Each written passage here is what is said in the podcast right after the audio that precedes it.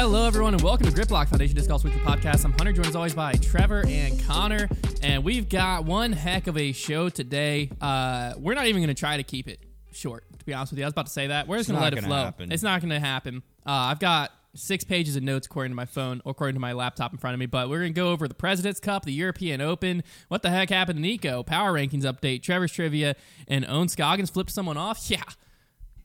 Maybe, allegedly. You'll hear about it later.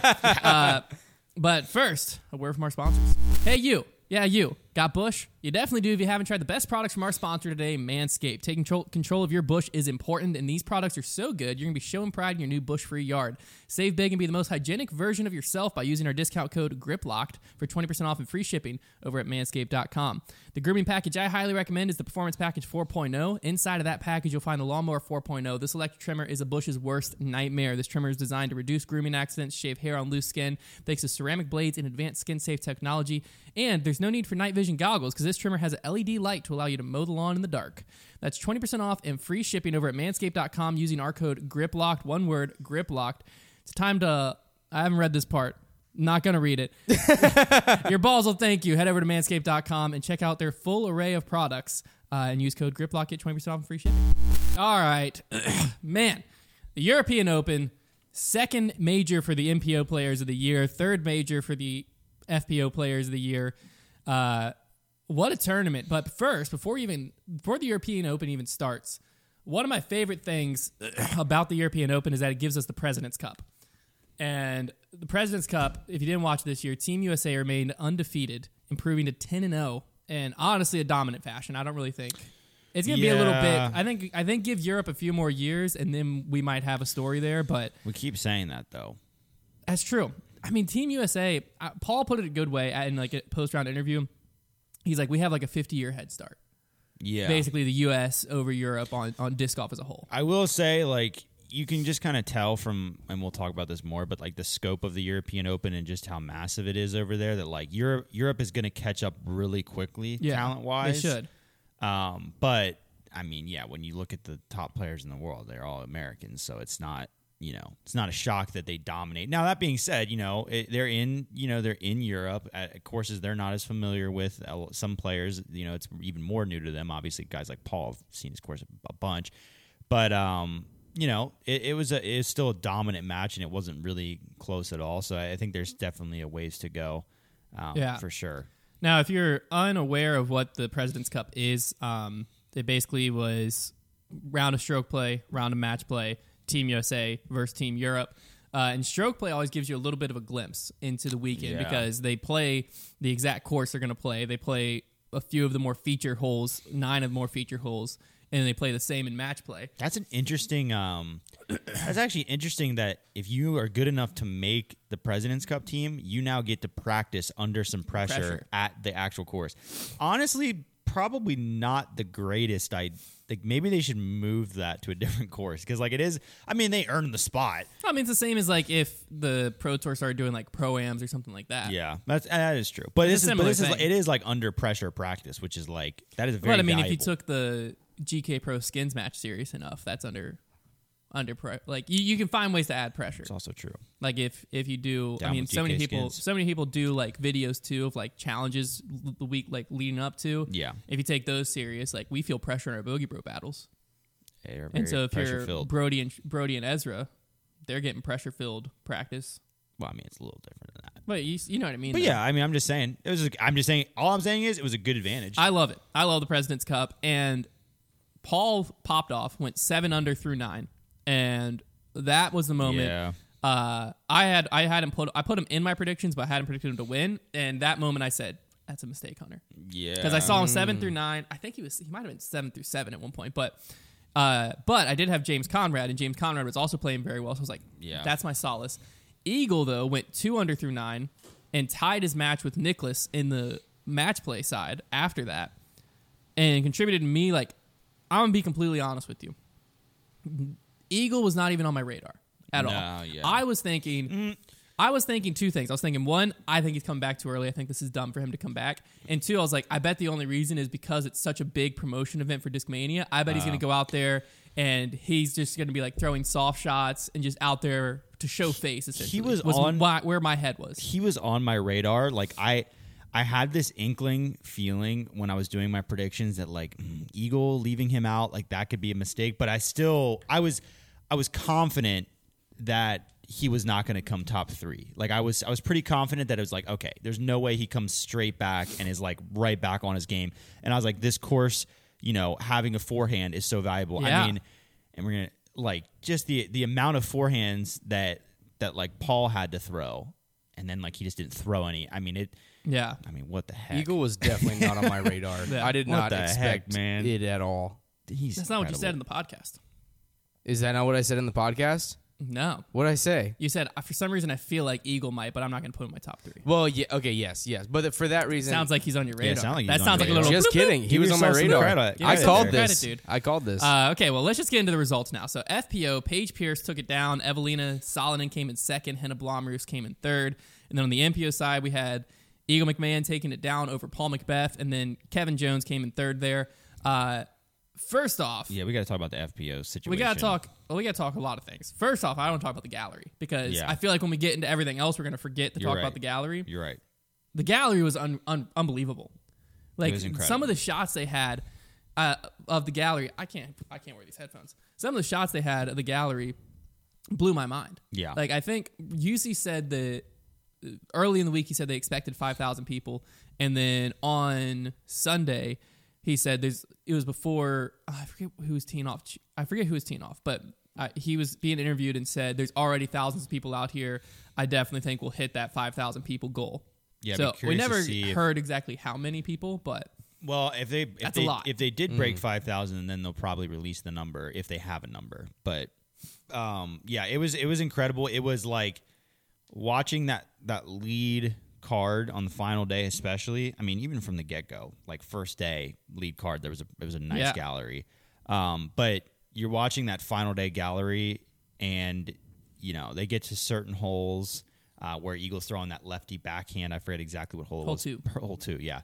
And you just they're just lining both sides of the fairway. yeah, and Nate it was, Doss at one point said they were 15 deep. yeah. Whether or well, not he I just s- pulled when they showed butt, yeah when they showed the know. drone shot, it wasn't wasn't quite that much. Nate, But hey, I liked I Yeah. liked what Nate was saying this Yeah. weekend. And 15 deep, I was like, hey, I'm Nate in. Doss was low key a poet the whole weekend. I think this was is what so happens. good. This is my take on it. I think this is a course that he knows, like Yeah. the back of it. It hasn't changed that much. He knows it. What we witnessed this weekend is why I think it's crucial for commentators to be on the grounds. I know they weren't on the grounds this weekend, Right, but they but he might as knew well have been well because of the enough. knowledge. Because Yeah. the other time we saw that was when they were on the grounds at the DDO. Yeah. that's the type of stuff where like Nate Doss can get out there and he knew about like grass. Like they were asking about like how the grass is gonna be affected by Yeah. the rain. He was like, "Well, you'll notice out here they cut the grass different OB and in, so you'll notice big skips in the fairway and out of the fairway, no skips, and blah blah blah." Very insightful stuff that really added. Yeah. That's the type of stuff that like if you're just sitting at a booth in Oregon when the tour is at a course you haven't seen in Texas, you're not gonna be able to say. I actually So I think that's where it's crucial for him to get out there, play the course, walk the course. Because this this case he might as well have because he just knows this course so well. I will also say that I think Ian had his best event. I did not. Ian did not bother I me. think what it was was you gave Ian two people in the booth Yeah. that he thought knew more than him. I think yeah. I think the triple booth helped him a lot because, because he it was gave like he let Brian and Nate shine a lot more, which helped him res- be yeah, reserved. Every time he had like he thought he knew something, he double checked with with Brian and Nate, um, and that was super helpful. But yeah, Nate Doss, Nate Doss, like borderline said some poetic things. Like he was like breaking down the situation in a very story like way that like I have not seen out of commentators, and I was like, good for you, Nate Doss But the gallery was insane. Um, I I think it it's probably the standard. Now we were. We were at USDGC last year, and the numbers were pretty incredible. But I don't think they were like well, this. I was telling my wife was watching the coverage with me some, and she was like, "Oh my gosh, it's so much bigger over there." I'm like, "Well, yeah, percentage wise, the sport's definitely bigger over there." But one thing we have to remember It is is like their event. this is the only time they see Yeah. the U.S. pros. Yeah. Like, so if mm-hmm. you're within Right. six hour drive here, you're like, yeah, I could, but there might be a pro tour closer. Right. So like for me, I'm not going to travel to Idlewild because I know I can go to USDGC and if, the Tour Championship. if you reverse the roles But- and had one event like that in the U.S., there would be ten thousand. there's just one major. That's a good point. Everyone like it's one major central location. It's the only time we get to see the U.S. Yeah. pros. The re- the crowd here would be insane. Exactly. It's just we're spoiled. So Right. that's where like Is it incredible what they're able to do? Yeah, but we also have to remember you're pulling from not just Finland, you're pulling from several countries Yeah. But- because and- it's so squished together. Like The it's like a six hour drive from one country to another. you know the passionate fans are definitely there in Europe. I have no doubt that if you know we have more, if- I like the idea of having more events in Europe, or, or the idea of just like growing the European tour, whichever one you decide to grow. Yeah. Um, to to get to the point where we can have more broadcasted events over there in Europe because I know there is a lot of passionate fans and I think that scene is like is important to keep that growing. Absolutely. Um, but it is like people do, and this doesn't take away from the event at all because it was obviously like the fans were there. It was incredible. Um, but it is like one of those things where you do have to remember, like, yes, it is like the one big event they have all year. If we did something like that in the U.S., it would be even crazier. well, I think it makes it the most sellable event in disc golf. I was thinking the same thing. I was like, and I mean, you saw a lot of the players in the President's Cup They were sponsored Ford by on Klask. their back. I don't know if y'all saw Klask. What's Klask? It's like look at that fun little like uh, game that you have like it's like soccer. it's like magnetic Oh, and your I've- hands underneath it. Yeah, oh, Yeah, they were one of the That's- sponsors of the that's event. It's a crazy. Finnish game. They Well, my brother, do- my brother had bought it years ago, and I so I just like wave of nostalgia hit me. I was like, "What the frick? Why are they That's so sponsoring funny. disc golf?" I mean, we've talked about how like, then obviously like Ford smaller Finland, niche yeah. sports and games are way bigger in Europe. when I Yeah. saw all of those spectators, that's all I was thinking. I was like, this is one of the few events that you could like guarantee sell. There's a lot of on course activation for sponsors like available because there are just so many people there.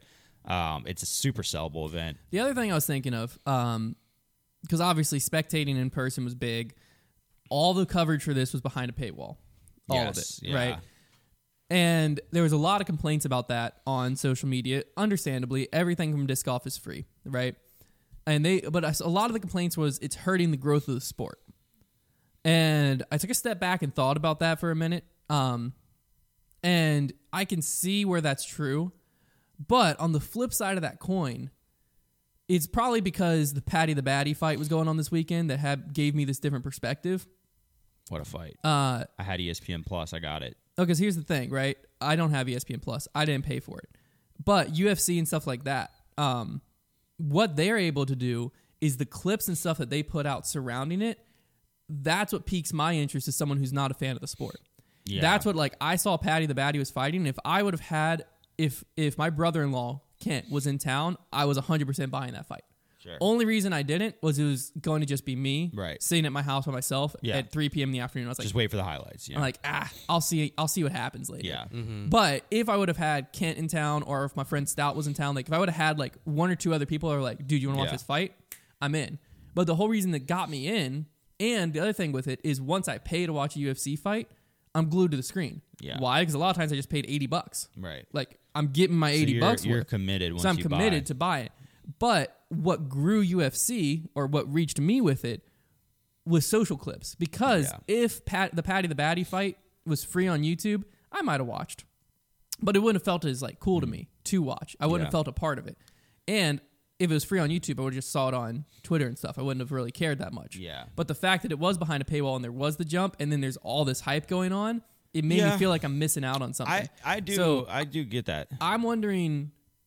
I don't know how much being behind a paywall really hurts the growth of the sport as much as like the media efforts Yeah. on the other side. Like the pre because like the Pro Tour does a great job. Obviously, they're with Disc Golf Network. I feel like they should probably have separate social accounts, but it doesn't matter. Uh, the Pro Tour does a great job of during the event clips, boom, boom, Yeah. boom, and there's some like pre stuff hype. I think the pre tournament hype is being drastically overlooked Yeah. because I think that's where you get if if behind Get when it's to buy. yeah when it's behind a paywall. Yeah. that's what grows the sport. Is if you can have a few social clips like blow up of Right. What happened last year. Uh, like use the Nico clip next year if there is a European Open next year. I don't know if they're going to go every other year again. But like if you use cl- social clips like that and you have a few blow up and you can like Yeah. pin it as like Eagle versus Paul, who's going to take it and like all this stuff to where it feels like I've got to watch that. I, then it's like, oh, I only got to pay ten bucks to watch a whole weekend of it. right. Then it, then I don't, I don't know. It was just something I was thinking I, about. I agree with this take, and I've said this before, but when you talk about the idea, uh, when you say, okay, it's it's hurting the growth of the sport, you're kind of assuming that you're trying to, by saying that, you're really saying people that don't know about disc golf no cannot get to this event. But if they don't know about disc golf, they're not going to find it on the disc golf network. They might stumble upon it on YouTube. Right, but uh, but that's but I'm saying But if somebody it. doesn't know about disc golf, it's not crucial for them to learn about disc golf by watching the most recent event. All they need to do is search disc golf in the YouTube search bar, and they can find everything they need to know about disc golf, and then that can lead them to be to find the disc golf network and want to pay. And what you were saying, social clips is another one. They can be scrolling through their Instagram ex- explore page and see clips of disc golf Or TikTok, obviously. and like those are what leads you to the highest level of consumption, which is buying to watch the best, the newest Yeah. product. But you don't you don't need that to be like the base level. This is how you get into disc golf because it's not. That's not how. Well, the flip side of the golf. coin too is like there is a there is a solid argument that pay per view model and pay subscription model actually farthers the growth of disc golf because it puts more money into the hands of the people that have the power to grow disc golf. Yeah. To where like it, it you have to look at it this way: if the European Open wasn't behind a paywall, how much money would that broadcast have brought in to buy new cameras, to pay commentary crews, stuff like that? Right. Versus it being behind the paywall. And how many new disc golfers would have really watched it? It's- yeah, like it's tough it's to say. it- it's a tough one to look at, but this was a like USDGC was a little bit more expensive. This one there was a package available for twenty bucks. I think it? it was twenty bucks if you weren't a Disc Golf Network oh, subscriber. okay. If you were a Disc Golf Network subscriber, so ten bucks for the month, or five bucks, seven bucks if you're a PDGA member, you got the whole access to the whole thing. yeah, So realistically, seven to ten dollars. But if you were like, screw the disc golf network, I'm gonna pay twenty for some reason, you could have. Um, and the twenty dollars actually got you the bonus content of post post production, the President's Cup President's Cup, coverage. yeah. There's a uh, lot of the golf. GK Pro skins stuff, a lot of other stuff. So Yeah. I don't know. I, I just this is the first time I'd looked at an event and I'd read that this is hurting the growth of disc golf, and I actually thought about it for a second. I was like, I don't think it is. yeah. I think people. What do you think, Connor? People say that who don't have the subscription and don't want to pay. Yeah, I don't. I don't. I I my initial reaction is that it might because m- just making it more difficult to watch might. I think it makes it more difficult to watch for me. I don't like. I don't want to watch it as much if I have to pay for it. But I think that everything that you said makes sense. I, I that's that's my initial gut reaction is like I don't want to watch it as much if I have to pay for it. But you're so I guess maybe the, the thing is that it's hurting the growth of it may be hurting the growth of disc golf on a corporate scale or on a commercial scale because like Connor already knows about disc golf, but he's not he's not willing to pay to watch. Whereas he would he'd probably watch if it was free. Whereas it's maybe not people are when they say in growing sport, it probably doesn't matter for new disc golfers, but maybe it matters for existing ones that aren't giving more money to the sport. So maybe that's where it hurts. But then that's not actually that's not going to really change anything because they're, e- they're Well, it's either- again just like you can monetize one viewer for ten bucks, or you have to get a thousand viewers to monetize that Yeah. for ten bucks. I don't know. It's a tricky one. It's a weird one Uh, yeah, I'm not quite sure where I stand on it. My- because so what would you take foundation out of the equation? Uh-huh. Right, you have no reason to watch coverage other than you just want to watch it. yeah, Is there a tournament you're paying ten bucks to watch? USDGC rolls around. Are you paying ten bucks? I'm driving to USDGC. Oh, you can't. You can't. You're in drive, yeah. California. Are you paying ten bucks to watch it? I think if I got a group together, yeah, I'd do it. Not to watch it by myself. Really? Mm-hmm. All right. I would, if it were me, if I were following disc golf as seriously as I as I do, or as I have in the past, I would, I would pay. I would pay ten dollars. I'm every I every would pay. major. I would pay the ten dollars. I've gotta go- I've gotta Well, go I would pay ten bucks a month, absolutely. Yeah. But I'm saying if it's like a pay per view per thing, Oh, it was per event. You're every major I'm paying to watch, no doubt.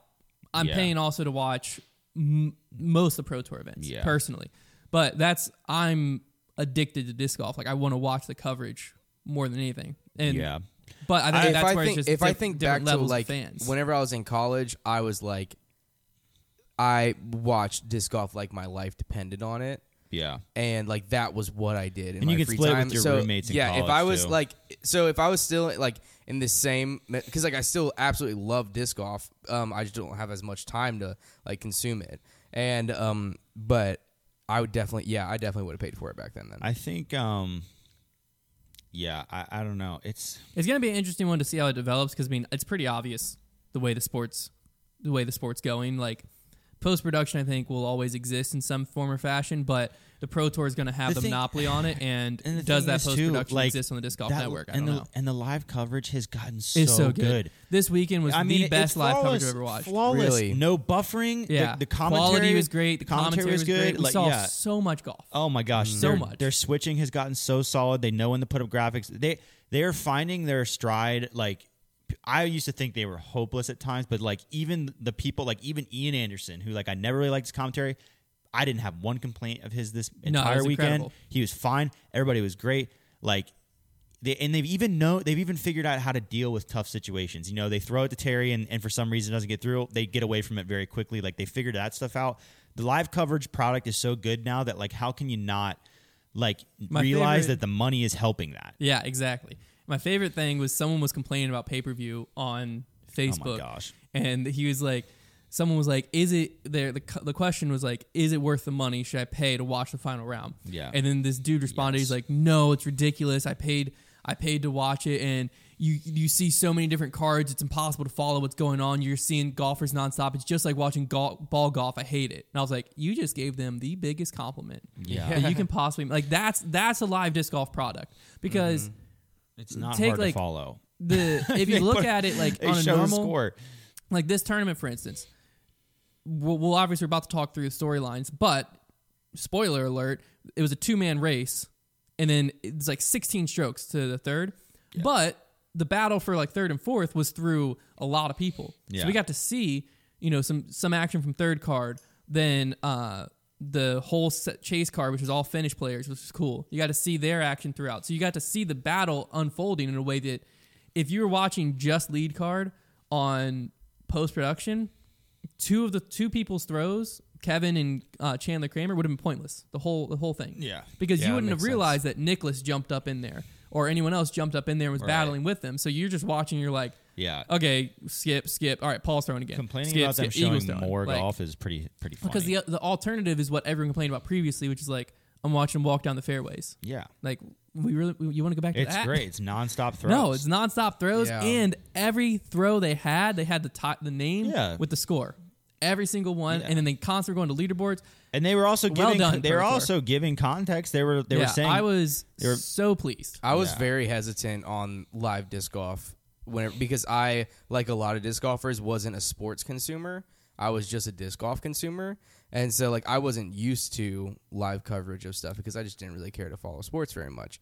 So it was difficult for me to kind of get into that transition, but I really enjoy watching live coverage now. It, it does. It feels like you're way more a part of it, and I do like the amount of information they give you. Well, like I'm, the- I'm definitely f- on on team live coverage. Yeah, well, the story just gets to build. yeah. Yes. Because Yeah. they- yeah. The Because there are is so moments where someone from Chase Card pushes the lead or whatever, and Yeah. even if it's for three holes and then he falls off, those three holes feel way more tense. Yeah. and it's something that was it a big enough storyline for them to coverage on post cover on post produce? Probably not because the dude fell off. But is it a big enough storyline during live for those thirty minutes where he's very relevant? Yeah, and it's electric during that. Mm-hmm. I the, I love it. and there's just nothing that beats like being able to like be on social media like Twitter like while it's happening Oh, and Twitter's be talking insane. About love it. It's Twitter. so much disc live disco off Twitter is more fun than anything else I do on Twitter. Like being able to like quickly whip up a meme or some tweet and or like Your ask Eagle people. tweet of the, the Eagle we see versus the Eagle Paul sees that might have been one of the funniest tweets. pretty good. Also, Trevor had a Paul meter of like, is Paul That's back? funny. That was very funny too. I do enjoy if I like the weekends where I miss the live coverage. I do really enjoy getting the notifications of your tweets and, Yeah, and reading them. Hey, Trevor's a great follow on Twitter at FDG underscore Hunter underscore T. Be sure to check him out. It's a great follow. I, You're not gonna regret I like put some I put some real effort in this weekend to like see how many followers I'd gain just like if I really tweeted a lot and I gained like 300 followers. I gained a solid, Dang, man. including my Nico tweet. My Nico tweet blew up. It got like 700 something likes. The video I did. Yeah, your video is popping off. It's almost at 14,000, I think now. Yeah, yeah. that's pretty scary. I was uh, I was talking to some buddies the other night about how like I'm probably on his hit list at this point. Oh, but absolutely. We'll get more into the Nico situation. We both are. Uh, let's just talk over what actually went down this weekend. So, Paige Pierce, FPO, was back eight strokes after round two And ain't, ain't over till it's over. and was able to chase down Evelina for the win. Evelina actually, I was looking at the stats. She was able to putt 72% C1X this weekend. Heck yeah. Pretty solid. Yeah. Wasn't enough. Uh, Paige was still able to gain eight strokes on her putting. strokes gained putting. Paige is a little over Paige- 11, Paige had the and putter Evelyn was at working. like three.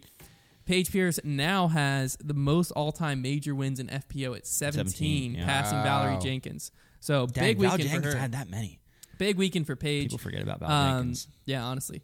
And yeah, Evelina, th- if you look at her throwing stats, incredible. She was by far th- strokes gained tee to green, had it. And she even putted well. And Didn't- even putted how many well. takes have we've had takes? I'm sure we haven't. Brody have is, has had them as well. Where like we said, if she puts this, she'll always win. Well, I, I, we've never said always win, but we've said it about tournaments. We didn't say it about this one. We did it. Thank and goodness. previously, every other one was would be right. okay, So we're in the oh, clear. Yeah, we avoided that one. I mean, she hit 70% of fairways. Paige hit 66%. Uh, she was 47% circle two in regulation. Paige was only 39. They're about tied in circle one in regulation. So she was out throwing Paige. It's just Paige putted 82% C1X and 20% C2. And Evelina putted, 20% um, C2 is pretty solid.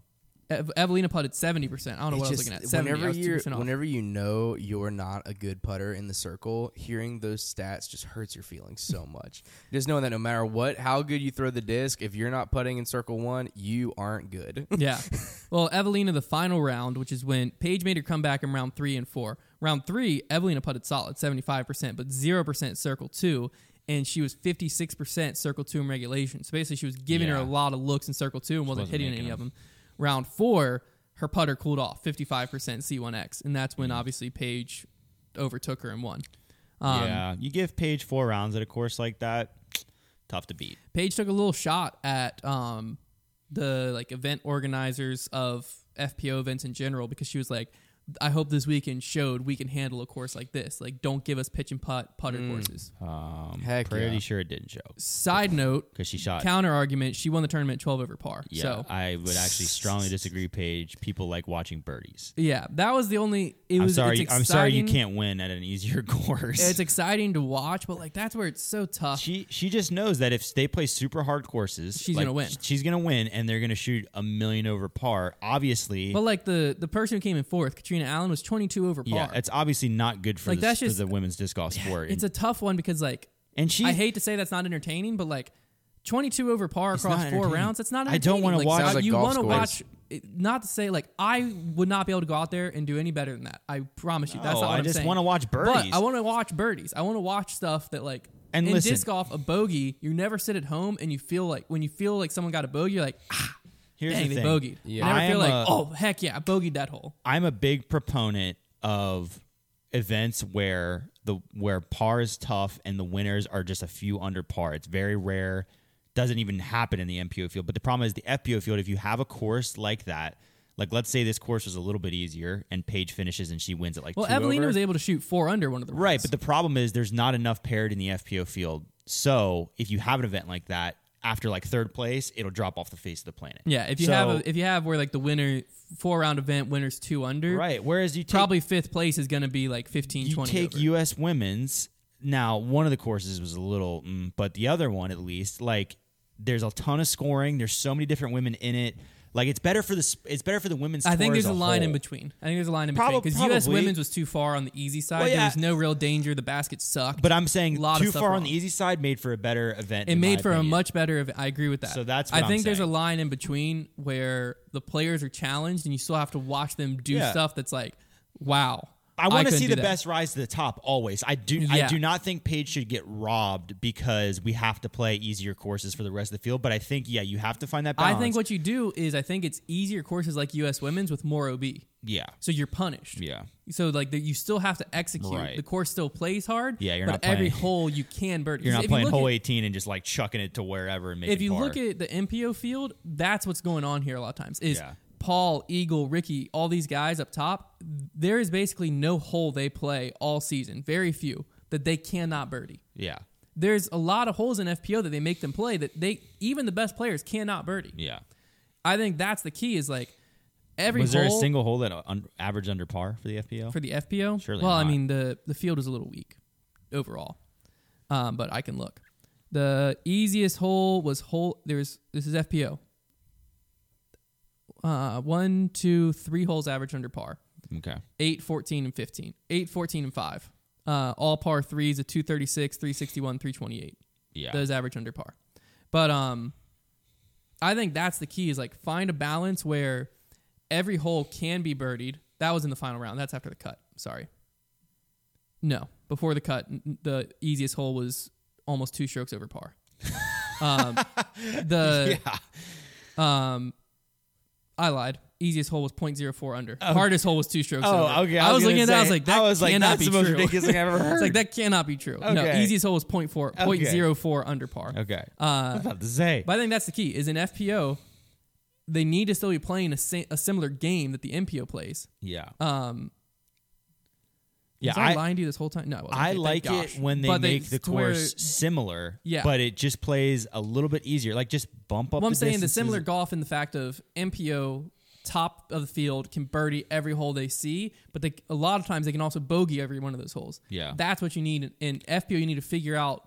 Okay, yeah, okay. Now this is a much shorter hole. Let's bring the OB, and and that's where it's going to end up At being throw tough. pink, at throw pink, they do it pretty well. Well, that's where events where FPO is fully separate from MPO, they're mm-hmm. able to do it a lot better. yeah, Because what happens is, what were they going to do at the European Open to make that happen? Because you move them up, then that landing zone that MPO is hitting 450 out, really easy to hit from 200 out. yeah, It's like it's a very hard line, and that's where it's like, eventually, as the FPO gets bigger and bigger, more and more people in the field, it's going to make FPO a lot better because then it's like, hey, we can't have them on the same course as MPO. Let's get a course fully for FPO at this event, and then that course can be designed to actually push their games yeah. versus let's just throw them on the MPO course and it it Right. pushes everyone's games, but it doesn't allow anyone to really shine.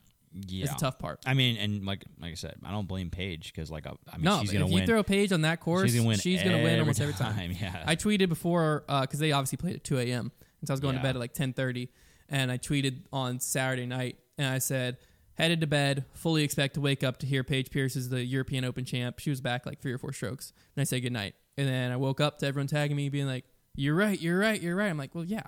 I mean, that was the easiest prediction I've ever made. shocker. Yeah, yeah, that was pretty simple. Uh, on the MPO side, it was basically like there was two And now. Trevor can only putt with fierces. yeah. on the MPO side, it was Gosh. basically like there was two tournaments going on. Uh, Paul and Eagle were in one, yeah. and then the rest of the field was in the other. Um, Kevin Jones was 16 strokes behind Paul in third place. I don't know that that's ever happened well, we'll That get the trivia is- later. A crazy good. drop off. because like We'll get the trivia later. I, I've already there's done been the research. two horse races of like Paul and Rick pulling ahead of the field Yeah. and, and Paul beating the field by eight strokes and stuff like that. But like two guys that far ahead, That's a big drop off. wild. And that's what some people were saying. Like, we can do the trivia right now if you want. It's very topical. no, I'd rather wait. Okay. I want to wait for Trevor trivia to come up because we got a Okay. lot to cover before we get to Trevor trivia. But um, people were saying stuff about like the course being soft and blah blah blah. And I was like, okay, take Paul and Eagle out of the field. The Yeah. winner's at 25 under par. Yeah, which is not Yeah. soft. Like all now for it's four- like, oh for man, a four round event, that's, that's tough really course. good. Yeah, that's a tough course. Yeah. But then you put Paul and Eagle in, and the winner's at 42 under. They're just Yeah. shredded. and you're like, all right, yeah, because is they're not human. no. Ni- Uh, neither of them are playing like humans the whole event. It's And if Eagle had decided not to come back, taking his time off for his arm to heal, it'd have been an absolute bloodbath. Dude, imagine the runaway show that would have been. That's what Although I would, I would argue that he would not have won like that. Well, that's what I asked. Liz asked me something about like how are they doing that? I was like, well, Paul and It's Eagle 'cause were they on the pushed- same they were card pushing each other. every Yeah, round. yeah, Yeah, they were yeah. So they pushing each started other. the feature card on the same round. I was like, I think they just ca- got They knew hot it. off each other. Yeah, they knew right out the gates that they, one of them two was going to win after that first round, and they just they just had they knew they had to stay with each other, and they were both playing out of their minds. Going And into this Paul's year- holding that disc like up like this when he's doing his run up. What the heck is that about? I'm going to do that. Uh, What- going into this year, Paul had not lost this event since 2013, which was five times Mm. in a row if you include the year it was a World Tour event in 2016. It wasn't a major in 2016, so four of them were majors, and then one World Tour event. Yeah, bro. Did you hear Eagle going? I dethroned the, Dethroned the beast, or whatever, like right in Paul's face. He's probably Yeah. like five feet away. I was like, ooh, Uh, he's not gonna like that. I'm not gonna lie to you. This felt like it, it all weekend. This was feeling to me like a turning point in Paul's season. I was like, this is it. This is the Yeah. win he needs. Dude, I know. I felt It's so. got to be somewhat depressing to play at that So level depressing. all weekend and lose to a guy with half his game missing. that I the bird I, we- versus the beast. I I think I mentioned this last week, but I was like, this is like the most deflating thing that could have happened to Paul was he played out of his mind and somebody had a perfect week. Yeah. Somebody had a perfect Yeah. week and still beat him, and then it's like so now he's thinking to himself, oh my gosh, like even on my yeah, even on a great weekend for me, I would I have bullied still the field lose. previously. I just lost. And like he he's already probably been feeling the effect of like the feel it's so hard to win. It's so hard to win these days. And now it's like I finally had my week at my event and I still couldn't win. Like Yeah. it it has to feel impossible to win to that guy right now. yeah, it's like And like I mean, That's, and then you're gonna go to you're gonna go to the next major, and then like Dickerson's well, like the be tough back. part Ricky- here. Tough part here. He didn't have to deal with Rick either. No, Rick. Rick. We'll talk about him later. Yeah. Rick might as well not been. There. I don't know what he was doing. Um, tough part here for Paul is like, if he wins this, he's going straight into D glow, an event he feels comfortable at. Yeah, he's easy back. win. Yeah, he's back. back. You know, then you go from D glow to Ledgestone, easy win. Yeah. like this dude could have. If you He pull started Paul a great out, streak. if Paul wins here and he like, gets his mojo back and he's like, "Oh, my putt's dialed. I'm feeling great." His putt he could have so went, good. win, win, win, and then he's worlds. He this Yeah. could he could have went win, win, win worlds. Coulda. Instead, he just lost, and now he's got this Back long plane ride. zero. Four days from now, we're mm-hmm. starting D Glow. Man, It's a tough scene now because now now I have four days to sit and think about what just happened to me out there, mm-hmm. and now I have to go into D Glow. Good news is it's at Discraft's like it's Yeah. Discraft's event. He's Yeah. gonna be, feel very homey there. He shot at 18 under. He could still win D Glow. I'm not saying that. I just like him winning D Glow a lot more if he wins European Open. he his he just takes some very like heartbreaking major wins. You know, between this and Worlds last year, it's like, man, that's just rough. Like, What's I, your- I feel bad. What's your prediction for Paul the rest of the season then? I still think. I mean, he's- he's gonna be in contention at Worlds. I still There's think no he's gonna not. take Okay. one of the the last two majors. I it's it, you know. If he loses Worlds, he's not winning USDGC. well, I disagree. I mean, he did it last year. Uh, not this year. Okay. I mean, Last year he I was mean, having a solid Well, season. here's what I'll say: winning back to back at USDGC is is no joke. So That's more why I'm a- making that's a very safe bet. Um, but I, I think he's going to take one of the two majors still because like, It wouldn't surprise me if he wins Worlds. but um, Because yeah. again, Worlds is what Paul focuses on. Like it's really what all disc golf focuses he on. That's a, he didn't the, really have a great time last time. He, I, I mean, I think Ricky wins Worlds this year. that's the measure uh, of success. If Paul wins Worlds, he's gonna be like, that was still a pretty successful year. I became a yeah, six-time world champ. It's like I, or this could be Eagles' first Worlds. a lot of lot of There- couldas. lot of coulds. It's impossible. the impossible. tough part yeah, it's is impossible to say. Paul Kyle came in Klein could 51st at DDO. Right, we're going back to Mm-hmm. the same courses. Yeah. two one or two things is gonna happen. That's gonna get in his head, and he's gonna for the first time in like over a decade not be top two at Worlds, or he's gonna come out and be pissed off. And Yeah, I think so many people had awful rounds at DDO. It'll be interesting to see who can. Like, the wind should be down, which I think will help a lot. Yeah, But um, well, certainly. anyways, Eagle though reminded us that the hype about him is real, and even with an injury, he's not going anywhere. He is I ridiculous, man. He's ridiculous. all weekend I was sitting there watching Eagle play and I was like, I cannot believe what I'm watching right now. Like I I you forget how good he is when he cuz he hasn't been in the field for a while. Yeah, And even when he was in the field, he was injured at the beginning of the season. he can outthrow everybody. I mean, it is un this guy, I think I I think I'm confident to say Eagle is the most talented disc golfer to ever grace the face of the earth. yeah, I, I won't say he's the best yet because you got to win a lot more to be the best. Yeah. But I think he's by far the most talented player to ever play disc He- golf. His ability to shot shape the disc was just put on full display with him not having his incredible tool. That That's what I was gonna his say. Forehand. Does he shoot better out there with a forehand? I Or would he- I think he would have done exactly the same. Or think would so? he have Yeah. relied on it too much to where he? I don't, Yeah, tough to say. I, it is tough to say. It's one of those like it makes the decision easier for you when you don't Yeah. have the forehand. But I would, I'd feel confident saying he would have done the same thing. Um, however, I think him going into the weekend with low expectations for himself is what helped him get off to that hot start. And then he's the guy where you get him rolling. Um, you know he's gonna he's gonna do well. The old eagle, you got him rolling, and he could be stopped by his own head. Not anymore. I was gonna say the old eagle That's- crumbles that yeah, final round. Mm-hmm. That's not eagle. That hasn't been eagle for a while, and like that's you go into 18, he has the birdie to win. Yeah, count him out. Eagle has a has a much better killer instinct fighter kind of attitude to him, and he'll duel with anybody. And I mean, when he's when he's throwing some of the shapes, he's throwing those aggressive rollers, crazy turners, lefties. I mean, I think it, I think it probably helps too that he came into this tournament probably not expecting to win because of his injury. that's what I just said. Is it? Oh, okay. Sorry. Sorry. Well, I He just say, so, listening. I Okay. just said- no, I was listening. So I was just saying that like yeah, he he so he didn't have that pressure on there. Instead, it felt more like a gift. That's true. I mean, even yeah, regardless of his own pressure, he also had a lack of outside pressure because Yeah. people knew he was hurt. Well, I mean, there was I mean, we were until even round saying- three. until yeah, Yeah, no, like, yeah, he- until yes, round three. yes, I'm saying to yes. get After started. round one, it's like, oh wow, didn't expect that from Eagle. After round two, you're like, okay, Eagle's in this. Now all the pressure's back on. So he Yeah. played two rounds under immense pressure No, absolutely. and still won. yeah. So like, he he's insane. I mean, he didn't miss a C1X putt until like the last round. I'm pretty sure it was no, 17, 18, round three. His putt round is, three. It was. It was the end of round three. His That's right. putt looks like it is coming out of a putting machine. He's Yeah. so good. It's crazy. Yeah, he's so him and. Paul's putts were both on. we won't see him again until Worlds, so he's gonna take a few more weeks off in between. I think I, I imagine that he's just like, hey, I need my arm to keep rehabbing. I'm gonna just play the majors. Smart. So I would imagine Smart. after Worlds, you Here- probably won't well, see him do the USDGC. Here's but what I've learned is uh, we've learned this from now Chris Dickerson and him. Guess what? If they disc golfers that are super good take breaks, it doesn't matter. They're mm-hmm. still really good. like, Yeah. it, I think also for Eagle, like I think him having that time off was probably just good. Like sometimes it's good to get away a little bit and like get all the bad habits out of your game and just kind of rely on your talent, especially like.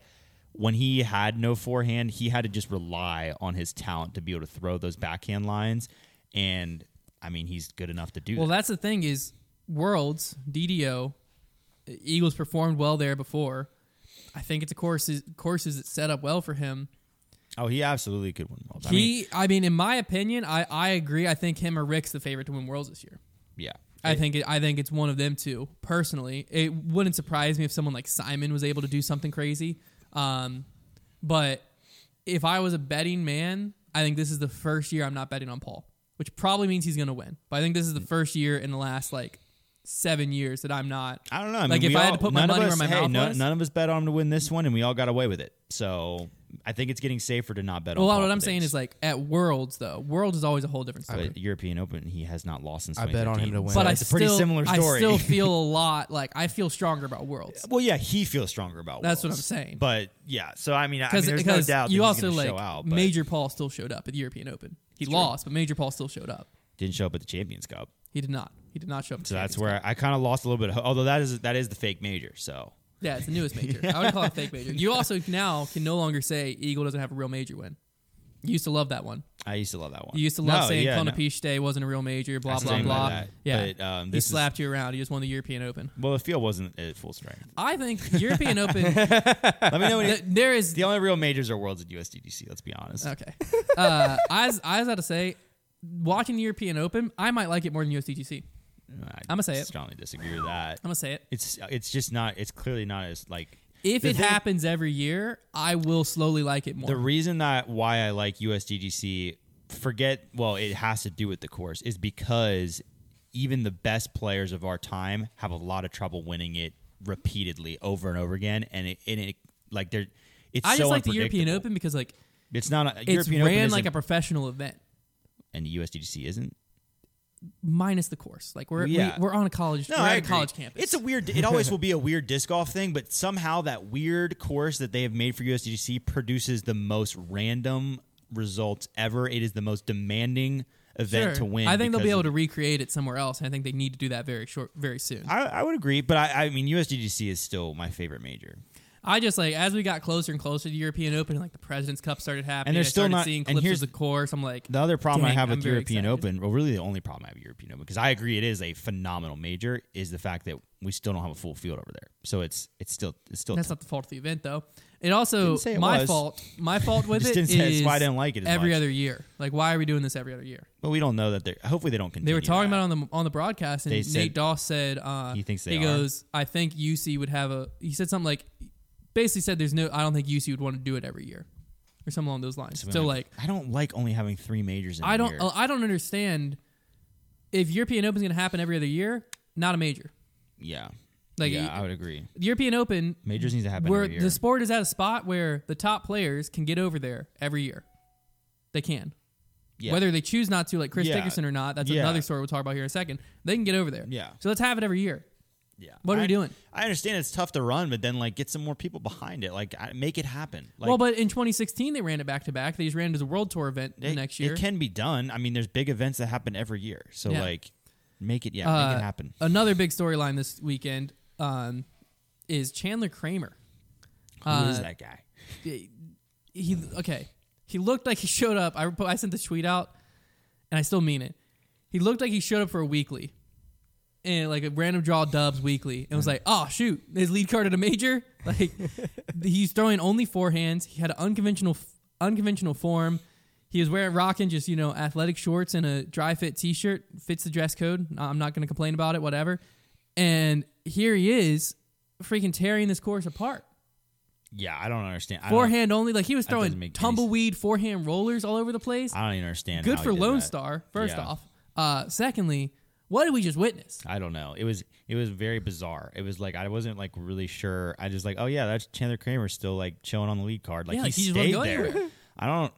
It was impressive. His putt was very good. He only only threw forehands. Did he end up in solo third? so fourth. He got fourth. He got jumped. Yeah. That's crazy. Kevin Jones jumped. Kevin Jones. Shout out Kevin Jones. But so man. he was going into this event. He was five for nine at cashing at Elite Series or majors prior to the Europe trip. But most of the caches were, were pretty far Yeah. down there. But then he goes fifth at Sula, and then fifth at the European Open, It's the blonde hair. back to back, fifth, fifth. Chandler Kramer. Chandler Kramer. Remember the My name favorite Chandler player. Kramer. to be completely honest with you, I don't I don't think we're ever going to see much of him. more. No, He, dude. he has a talent to pop off at random events, but forehand only Watch out limits for you. Listen to me right a now. lot more than Watch backhand out for only. Chandler Kramer at USDGC if he's there. That's fair. 'cause That's a forehand event. That's what I'm That's saying. a forehand Watch event. out for that because he'll That's what I'm he'll, saying. he'll throw it inbounds all over that He course. can pop off. He can pop off here and there, but he he's going to have to develop a capable backhand to compete. You uh, Mm-hmm. backhand only players, backhand only players, you can get by with it. You have Yeah. more spin control, more angle control, more speed. You can do a lot more of the backhand. Forehand only players, they can pop off at certain courses. You you can't consistently be at the top with forehand only. Yeah. It's just not going to happen. So, super cool. It happened. It was an amazing storyline, and he was throwing lines that I'm like, I mean, that's a backhand hyzer, and this dude just went forehand, Annie, flex, wild shot. He was throwing some incredible shots out there. So, props to him. I mean, he played out of his mind. Back to back events, it seems like Sula and European Open. So, Pretty crazy.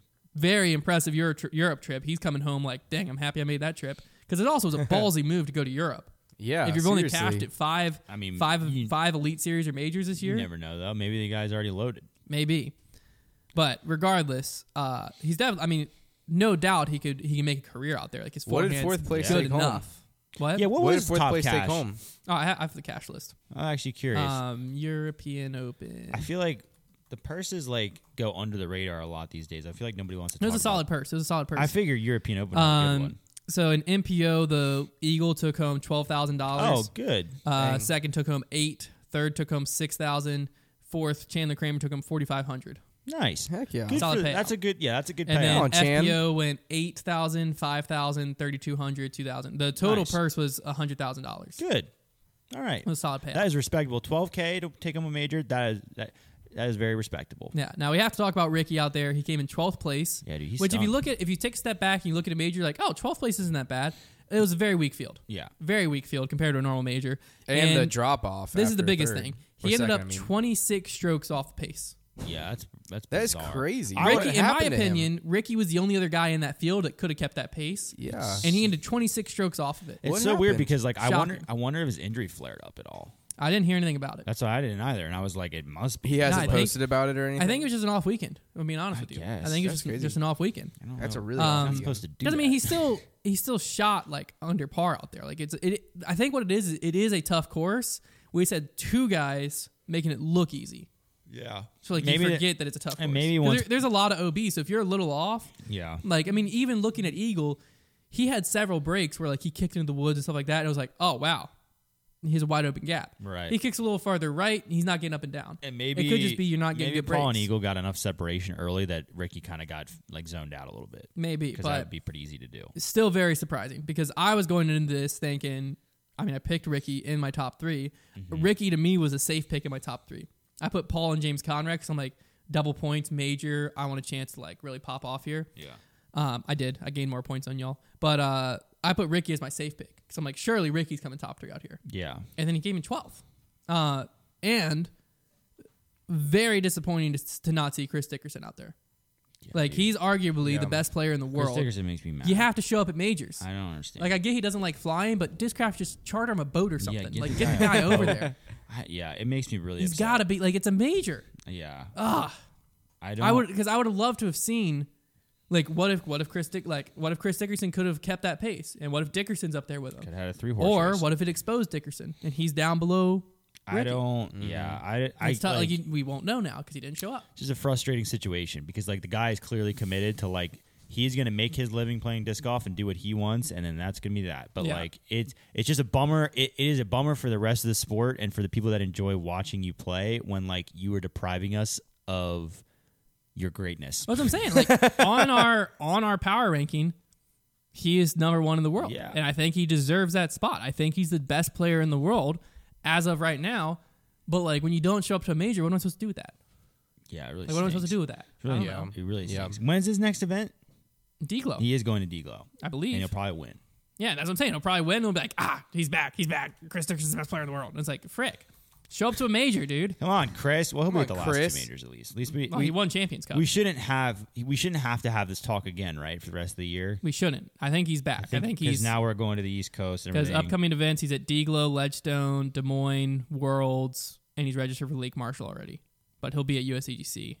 Okay, Like, so we the- should we the hopefully rest of the tour, we're he's- hopefully he's done with that with the Chris Dickerson mess. Yeah. But like, oh my gosh, Chris Dickerson, All right, let's get into some points we here. gotta just teleport him around. Trevor, who was in last place coming into the weekend, got two points for his MPO predictions, eight points for his FPO predictions, which gave him 10 points and brings him up to 53 points. Good job, Trevor. Come Nice. on. Connor got two points for his MPO prediction, 12 right. points for FPO. Heck yeah. Predicted first and second right. Double points weekend. Big for Connor. 68 Connor. points is where Connor is at now. He extended his lead on Trevor.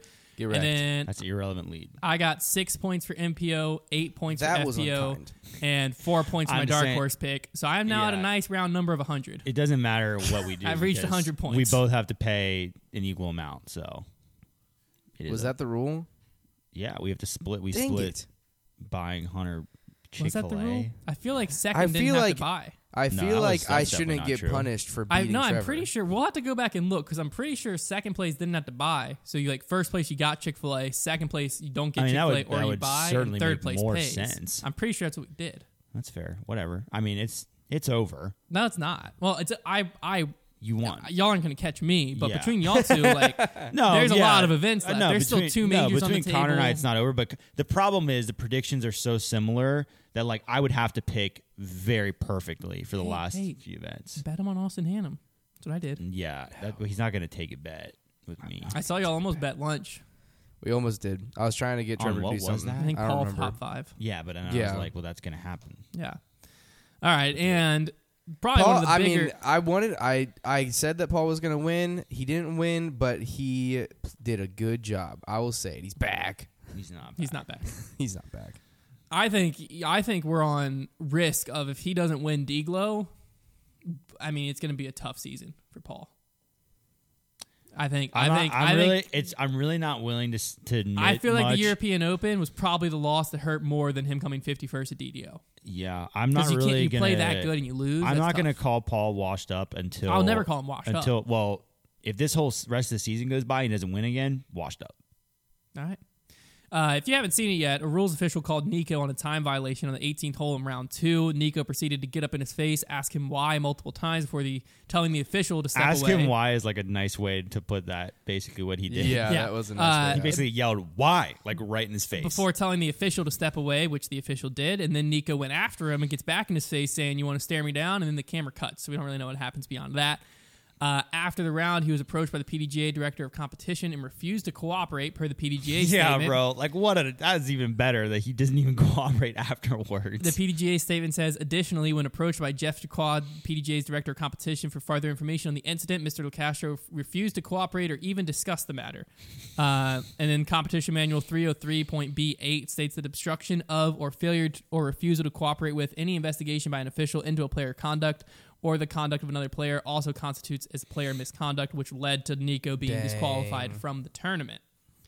Since then, Gateway has made the following statement. Gateway Disc Sports does not condone the actions or behaviors of our mixed bag sponsored player Nikko Locastro at the European Open yesterday. Effective immediately, Nikko's contract with GDS, Gateway Disc Sports, will be suspended until a full investigation surrounding the incident can be conducted. We apologize for any damage his actions may have caused for the European Open, its organizers and sponsors, the PDGA, the Pro Tour, and the sport of disc golf as a whole. Gateway Disc Sports is a small business that employs dozens of people and supports thousands of courses, clubs, players, and events. We ask the disc golf community not to hold our brand, distributors, supporters, or affiliates accountable for the actions of one individual player. Clash Discs, is other sponsor, I want to know what lawyer they got to write that statement because it's very eloquent. And I'm just like, who wrote that? That must have been a difficult conversation. yeah, it's a Poor weird one. Dave. Uh, Clash Discs also released a statement and said Clash Discs would like to thank Nikko Locastro for apologizing for his actions that took place at the European Open. However, we do not condone these actions or behaviors, and because of this, we will not be continuing our professional relationships with Nikko Locastro. We wish Nikko the best for his future. Um, Nikko then Retribution, baby. posted an apology on Facebook and Instagram. He also sent out some tweets. Uh, I'll read the tweets here. Um, Do you want me to read his Instagram post? post his. Uh, let me see. The Instagram post was pretty, pretty basic. Nikko said, "As you oh, know, his I've Twitter. Never mind. I didn't see his Instagram. Nikko post. said, As you know, I've made a mistake in my disc golf career. I'm taking temporary leave of absence. I'll be back with a new outlook. Positive change is necessary for me right now. I love the sport of disc golf and have made a commitment to work on my mental and physical health. And then he said another one that says, I love all of you who will support me through this process of self reflection. It's okay to fall down sometimes, but it's never okay to stay there. There's an opportunity for me to do some inner work. Probably not his option to, to take some yeah, a leave of absence, he's going to be but given a leave of absence. It's Uh, like it's like Ryan in the office whenever he's like, I actually decided to do some community service, and then Jim's like, Oh, you mean like court ordered community service? Yeah. Uh, some Pretty people were trying to defend him, saying like, "Look at other sports. People go after refs or official." Uh, yeah, and they get fined. yeah, and say here's they're And overlooking a few few basic things. First off, pace of those sports is typically a lot higher, which makes the outbursts seem to fit a little bit Well, more. but also, okay, f- two things. People were bringing up the um, the baseball one. First of all, arguing with the ump in baseball is it's like fighting in hockey to where like it's such a part of the culture of baseball and the spectatorship of it that like it's not even like it's almost considered part of the sport. And guess what? You get ejected for it most of the time. Second of all, if you did that like in basketball, for an example, if you got up in a ref's face like that, you're getting fined you're getting your tech, you're, you're out of there, and you're also getting suspended probably. Like it, it there Well, would be was gonna say, consequences. is, second, those outbursts are basically always accompanied by fines, technical fouls, ejections, etc. And there's been several cases of suspensions on top of that as well. Yeah. So you can't really defend them by looking at other sports.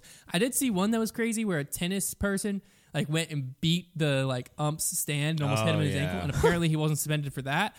My response to that is that was just a poor look on tennis. Like they should have suspended him. It's For also yeah. The other thing is like this is a different sport, so like let's not use other precedent. And regardless, I think what we have to talk about here is a disqualifying him from the event, easy, low hanging fruit. Like yeah, that had to be done.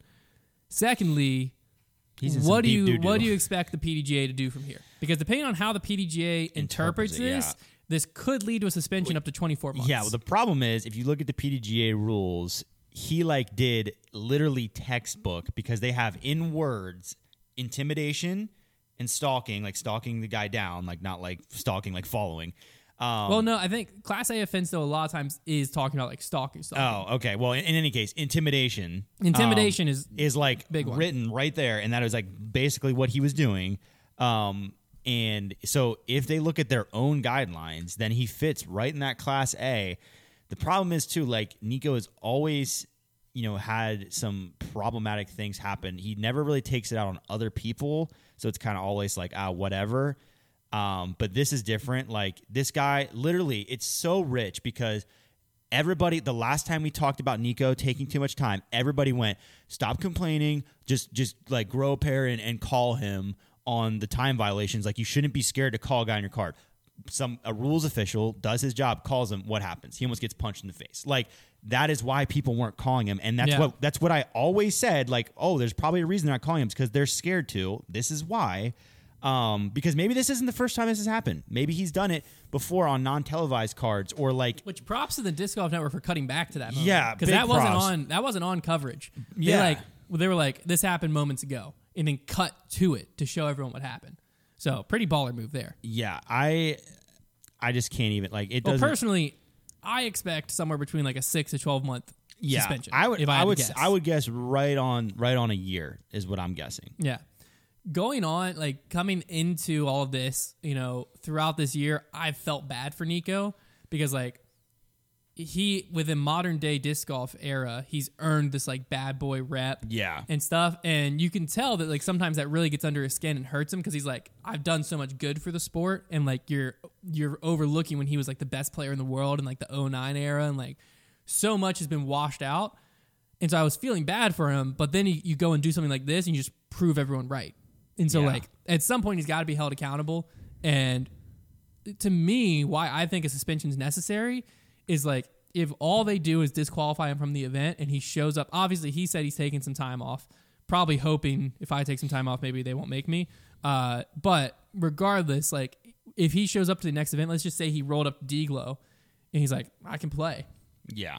Who's calling this man? No one. Yeah. Like what? Yeah. You just watched what happened, and like, Yeah, dude. what if I'm on hole two and I see him blatantly foot fault, or in Nikko's case, take a minute and a half?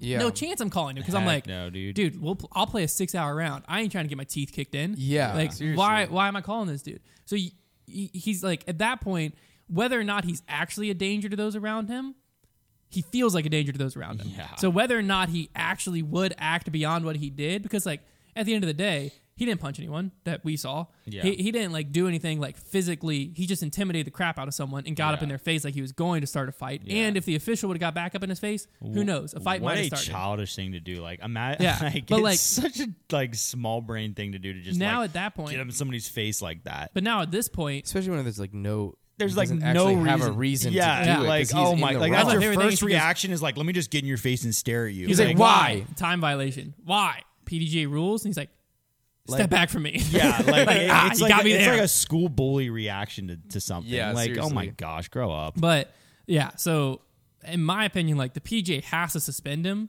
Yeah. Because like you can't let him back out on the course right now. And also, then like if you don't suspend him, it brings in the question of like why the heck you suspend Bradley Williams so hard a Right, few years ago. yeah. And also the next person who does it's like, well, hey, I can intimidate the frick out of my card mates because Yeah. I'm not getting suspended. I will say the Bradley Williams. I think that that was really bad precedent. So I think we need to. Just, I think they overreacted that. Yeah, I think we need to. Whenever if Nikko only gets a year, we don't need to all be like, well, then how come Bradley got two years? That was a bad That's suspension. I think So we need to we I need to think- yeah. let that go, but also understand that we he at least needs to see some time. That's what I'm saying. Six months takes Justice Nikko for through the rest of the Bradley. year. Yeah, Justice free Bradley. Bradley. Free Uh, Bradley.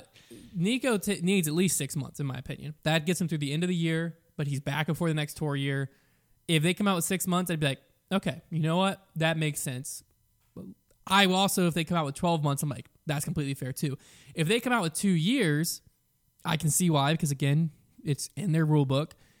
That could end the career of Nikko Locastro. Yeah, no, Yeah. it's there's no doubt. Like, I mean, he is you know in his young 30s now, but like he is one of those guys that's been clawing around and like still able to cash and like show up and like do okay on the tour. But the tour is getting better really fast, and if he has to take two years off, that could be it. Well, like, two years, might like- not be able to make it back. lo- you'll lose your sponsors. He already lost. He's suspended by one, lost the other. If you're not playing for two years, I mean, what would people pay you for? Like sponsor wise, nothing. Yeah, ex- that's another big And thing. so, is, like, yeah, getting your sponsors. you're not going to have any income. Right. So, like two years Yeah, of like you got to go find a way to make money, and then you're not gonna be able to practice disc golf level you do. That's what I'm saying. If- they went to the two month, this could legitimately be the end of Nikko Locastro, like as far as a player goes. Yeah, it's yeah. He's. I mean, he's one of those guys too. it's that, like, it that that side makes me sad because but at the same time like i like that side makes me want to feel bad for I him I don't feel bad. but on the flip side of the coin i'm like just don't be an idiot Yeah, you just, had your just a very simple thing don't act like a toddler getting Yeah. your toy taken away Yeah. and you won't be here so i'm, I'm- very curious to see what the pdj does uh, I again, I expect it to be between a six to twelve month suspension, but I think if the PDJ doesn't suspend him, I think that's a very bad move at the PDGA. If the PDGA is like, you know what, we disqualified him from a major, he's not suspended. Then Yeah. then that one I'm like, That'd that's a really very bad. move by the PDGA in Yeah. my opinion. So I think he has to be suspended of some some type. I'm very curious to see I what it will. see- I expect a statement today or tomorrow. I want to see a suspension come out and then like a, an appeal and like a hearing for a suspension. That's what I want to see. I expect I expect we'll hear today or tomorrow because I'd imagine they didn't want to post prior to the winner. Obviously, Mm-hmm. they didn't want to take any attention off the event, but they obviously need to post before the next Right. event that he could play in. Right. So I would expect a statement of some type to be made today or tomorrow. It might come out before this podcast comes out, but I was. Uh, I just know that he's begging for like some forgiveness right now, but like, Yeah. I hope that he should. Uh, yeah. I mean, but the thing is, like, you were given a lot of time to change. Like, it's not like Yeah. you weren't aware that you take too much time playing disc golf. Like, it's not That's like the thing I don't understand is like literally like an hour ago you guys made a joke about me taking too long like playing disc golf and I will never do it again. Just uh, because I'm like, well, I'm obviously if somebody else notices it, I'm not going to do that again. I can't imagine if it was actually like a rule problem called on me multiple times. Like, If it- you I watch feel like you Nikko should be able to play- figure that out. If you watch Nikko play up close, he is so in his head. Like I was literally like on his card once caddying for Brody, and like you watch him play, and he is so in his head that he's not even. He just it does not even cross his mind how long he's been standing over his lie. Like he he he just has to work on his mental game and mental just like capacity in general to like not overreact to things. Like it's just some. I mean, it's sad because like you can tell like he just kind of snaps and like you know that's a bummer. But like Yeah. you've got to you got to figure it out, or you can't be you can't put Well, yourself like- in situations where you're going to get to that level of stress Yeah. to where that's going to happen and you're going to hurt somebody. Well, like that's what you got to look at the positive side of Bradley Williams' situation, right? Is was his suspension way too long back then? Absolutely. I think the PDGA has adjusted things since then because I remember that there was a wasn't there was like a um I don't want to call it a strike, but like players were refusing to play until they heard more of an explanation back then when Bradley got uh, suspended, Right. Because it was just kind of out of the blue for shoulder checking Matt Dollar, but it wasn't even really that much of a shoulder check. Long story, but the bright side of that is if you look at Bradley Williams now, the dude is the most calm, composed, professional. Mm-hmm. yeah, he Like he, he figured it out. Yeah, and like he now looks like a joy to play with. He looks like one of the like best guys to play with out there. Yeah. And he was able to come back and play at a higher level than he played at before. Yeah. Super smooth, like he's one of the smoothest throwers out there. And now it looks like everyone's just excited to play on a car with Bradley Williams. Yeah. When you go back to like pre work on himself, Bradley, it was a very similar You know thing who to else Nikko. was kind of like it? Big Jerm. If you remember, Big Jerm back in the day used to like freak out on the course. Like there are events where you can like find him like on coverage. This is way back in the day. Like like just like yelling and like being so mad and like obviously now he's a yeah, delight. that's what I'm saying. Like I'm not gonna lie, I don't see that happening for Nikko though. I, don't- I I want to say that he's gonna figure his crap out like during this time. I don't think he. I think he might put on a show whenever he comes back, and it, he's gonna for the first few rounds. He's gonna be calm and collected, but I think that there are probably deeper rooted issues that. Well, the thing that is, like, cause that when you come anger. back, you're on probation. So, like, Yeah. you come back. Well, yeah You're back, but, like, you can't just be on your best behavior for one event. Like, you gotta, Yeah.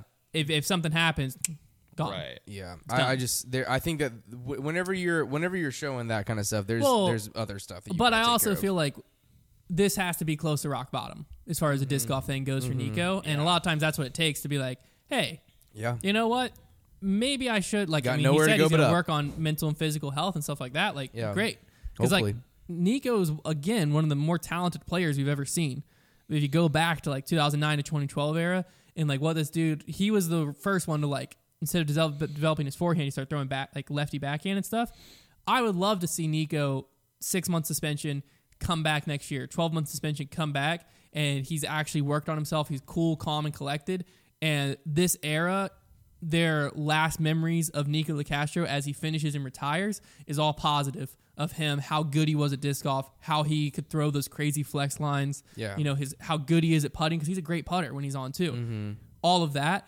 And then how level headed he was. Because that's what everyone's memory is going to be of Bradley yeah, Williams. That's very true. So, yeah, like, you're right. you have a chance here. So to me, He's that's got all the I would one want. more chance probably. Yeah, but that's what I would love. Is like he comes back. I would love to see that. He's got everything taken care of. You know, all his ducks in a row, and the memory everyone has of Nikko. Because like this generation's memory of Nikko isn't great. Yeah. Mm-hmm.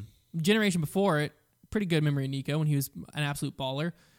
He has a chance to come back and like change everyone's perception, and you know I think that would be great. And I think it starts with a suspension from PDGA. I think that's the first or the next step here. But let's do some power ranking updates. We got some arguments to go over, I think, because I don't know what the heck to do with this list. I'm looking at it.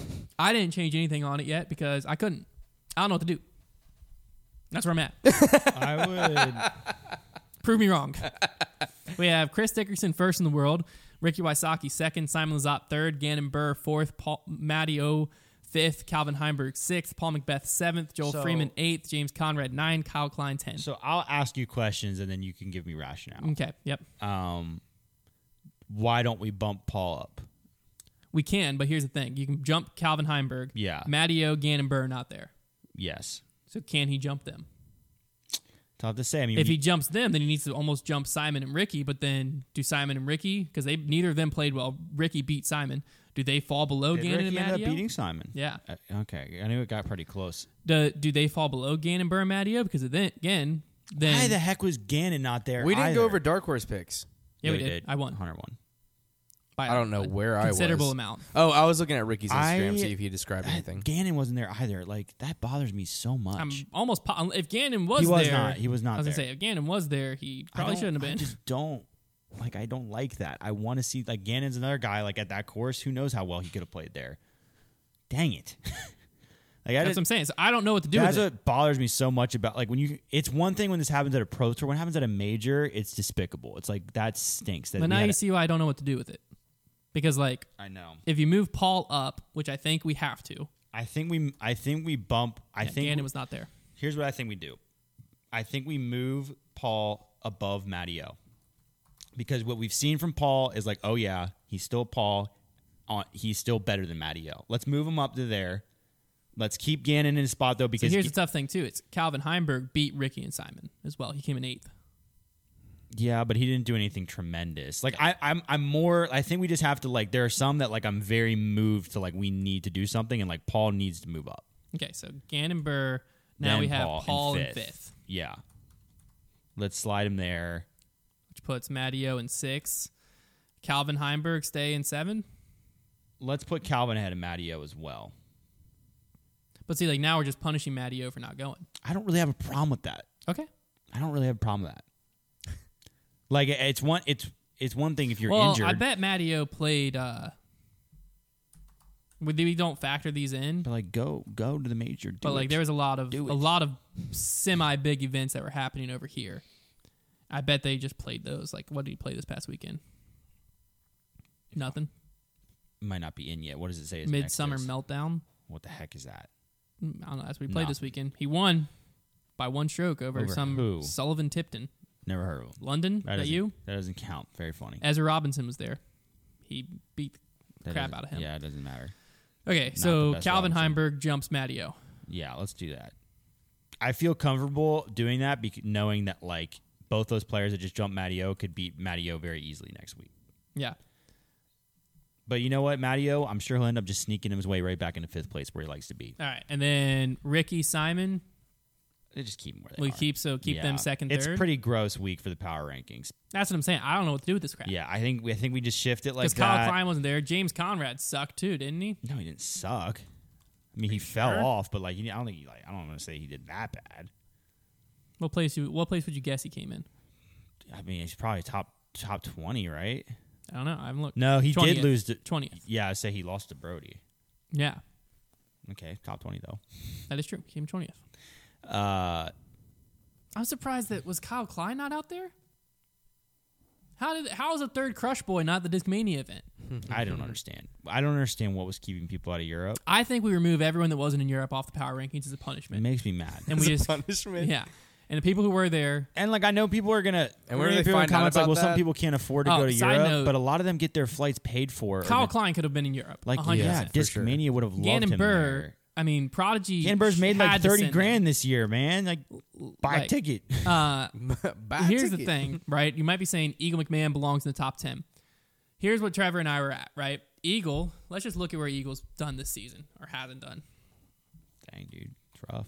Well, he's been injured all season. Yeah, he's hurt. He's hurt. Because, like, to me, Eagles injured beginning of the season, right? So he doesn't have a good start to the season. He goes 21st Las Vegas, 14th Champions Cup, DNFs Jonesboro. That's his season How so did far, Eagle just win this tournament? right? yeah, it's pretty random. Gone. Then he recovers. He comes back. The Eagle I saw out there The problem with Eagles this he's- it's weekend also, was the best player in the world. It's also it's going to be problematic because like if he's not going to play again, to He's not going to play against a world. So if we throw him in here, Let's worry about let's worry about it when we get to worlds. let's worry about him after worlds. Yeah. Because to me, if we put him on the list, he's the number one player in the world. Yeah, I mean, And then like, hard how are you going to put the number one player in the world and you're not going to see him for a month? Mm-hmm. Yeah, I'm looking It'll- at you, Chris It's just gonna Dickerson. it's just gonna mess up our power rankings even more. So let's just keep them off. Because the then also like, how can you make him jump Chris when he didn't beat Chris? honorable mention spot Eagle McMahon. I'll put Chris Dickerson in like you know you have a ghost card. we should just yeah, we should just keep inventing spots on our like now that we have like all these random Honorable mention, most improved. well, Eagles. Yeah. Paul McBeth Eagles is on the most ghost- improved. Eagles on the ghost player the ghost year. one card. Okay, Eagle So McMahon like is on like the you know how you have a ghost card in disc golf sometimes. Eagles in the ghost one spot ghost one spot of like the Eagle. spot's his if he comes back. And If you're that guy who updates that website for us, make Good sure luck. you have Eagle in the ghost one spot. yeah, good luck. Uh, yeah, because if Eagle if Eagle comes back and claims that it at Worlds, it's his. It's his. He can have it, but not Yeah. not yet. We won't give it to But him. But we won't give it to him. It's on reserve. We reserve. won't do it. If it's on reserve, you have to come and take it. Okay. Chris Dickerson is tentatively holding it for you. You guys are just too FPO. funny. Similar situation going on here Situation. because we have Cat and Paige played. Kristin Tattar elbow injury. Valerie Mandujano not over there. Missy Gannon not over there. I say we flip flop Paige and Cat. And that's it. I think we just keep doing that every week until one of them does something out of the normal. Which right now is just flip flop, flip flop, flip flop. Okay, that's fine with me. So we put Paige first, Cat third. I feel like that makes People sense. don't be going to Europe, man, and they need to. Yeah, I don't understand why. I don't either. When you guys talk about Europe, your your like your your choice, your word choice is very funny. It's just so They need to. frustrating that they have a major and the field is so weak. Well, I think it's just like the it costs a lot to get over there, obviously, and it's like if I get over there and I don't place in the top like ten, I'm probably not making my money back. Here's what they need to do next year: is the European Open just needs to pay for a giant plane to take them all No, over. I think the European Open, the European Open needs to just be in the U.S. next year. that's so funny. it funny. can be in New England, Yeah, the New This is European the first Open. spot they, get, they got to across the sea. Yeah. just like I think playing that's what- Plymouth that's like what have it in. Boston. The- yeah. All right, it's time for the fan favorite All segment, right. Trevor's trivia. Well, I had a bunch of jokes, but I just left them. That's Nice. smart. That's smart. Um, so yeah, my trivia question was related to what we were talking about earlier. Um, because I was, you know, what happened was Paul and Eagle get in this duel, and everybody's like, "Oh, this is just vintage," you know, like Paul versus somebody. Uh huh. Like Yeah. they're like a million strokes away from everybody else. I was like, is it that vintage? Like, has this ever happened in the capacity just that it just happened? So I looked back over Paul's whole career, and this is national tours, um, pro tours. So even when they were A tiers or majors, so like anything like in those. no tier. Silver Series. So no silver series, no just normal A tiers Yeah. either. Um, th- this has never happened. Not even close. Um, there has. So I, the, my question is, This hasn't happened. yeah. So in this in this event in particular, the margin was 20 was sixteen 16, strokes yeah. from second place on. So I looked and found every scenario where Paul was in the top two, and third place was far back. In his whole career, I want you to guess how many instances was there a larger than eight stroke margin between Ooh. second and third? Larger than eight stroke. How many occurrences? And then I'll give you extra points if you can guess any further details. I'm gonna say five. It's only happened once. Okay. Well, Wow. Now, I'll now I'll see if you can. Now this is more of the question: is see if you can guess what year and also what event, what year and event? and even more bonus points if you can guess like who he was. that's dueling. crazy. It feels like it's been more than one. And this is from second to third. I will give you a hint. Or this is like This is from second to third, and he was in the top two. I'll give you. I will give you two hints to help you out because this is Okay. an impossible question.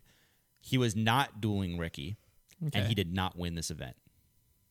oh, He was in second. interesting. 2018 Worlds. No, Yeah, like what? it was 2015 Ledgestone. Yeah, not a chance. I would guess that. That's so random. That's so The random. other- I've ever heard. the other Who one won that- that? Sexton. Lizotte. Oh, it's your Simon one. Yeah, the other one that was there was another one that was uh, I think there was two others that were eight strokes, but it was I just thought it was interesting because like I expected to go back and find like other instances or similar. Nothing like that has ever happened. Yeah. So like people need to realize. I think people were were like people were definitely like, oh my gosh, this is crazy how much they pulled away, but everybody was kind of like. Oh yeah, this is just like it used to happen. No, that's never happened before. Yeah. like that was very unprecedented. Just how many strokes they pulled away from, and people need to realize how ridiculous that was. It was ridiculous. Like yeah. they almost crazy. they almost doubled the previous like Paul. has record. Paul ever won by eight before? Surely. Oh, by eight strokes in, in total? Yeah, I believe I believe he Yeah. has. Yeah. yeah, that's wild, wild stuff. That's I mean, when you're watching it, you got the feeling like this has never happened before. it was insane. I mean, that separation was ridiculous. I mean, it was just two guys that are two of the most talented disc golfers to ever, probably the two most talented disc golfers to ever be on the face of the planet, and they both played at their highest level yeah, for four rounds. for four rounds. and so cool. that's the, that's the difference. It's like people just aren't capable of that. It was incredible. Um, this next topic went under the radar a little bit, but I wasn't going to let it slide. Yeah, no, I this wasn't gonna let it is a big topic. Um, I saw it on shout out to Dixon Jowers. Saw it in his Facebook Shout group out. on the box with Dixon Jowers. This man catches stuff that I never see. Uh, but from what I understand, what happened is it was at PDJ Masters Worlds.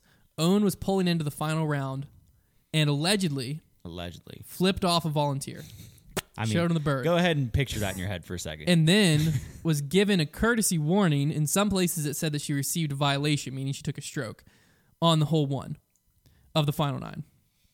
So this is from the post uh, from Dixon Jowers in his Facebook group, and um, so I'm gonna just read majority of his post because it gives a lot of context and he brings up some good points as to like why does this matter? Because you might be listening to that and be like, oh, am I supposed to hate Ohn? No, that's not any Not of this. point. First off, she claims she didn't do it, so that's, a whole side. important. That's a very an important part. That is an But important part. uh, secondly, this is a much bigger story to context with the PDGA. But uh, so this is from Dixon Jowers' post in his Facebook group again on the box with Dixon Jowers, the name of that Facebook group. Uh, so this is what he says. Here's what I've been able to verify with either the TD, which is Nate Heinold, PDGA, Ohn, or a player on the card. A courtesy warning was given after the first hole had been played during the final nine. This was resulting from something that happened in the parking lot between Ohn and a parking lot staffer approximately 45 minutes before the tee time.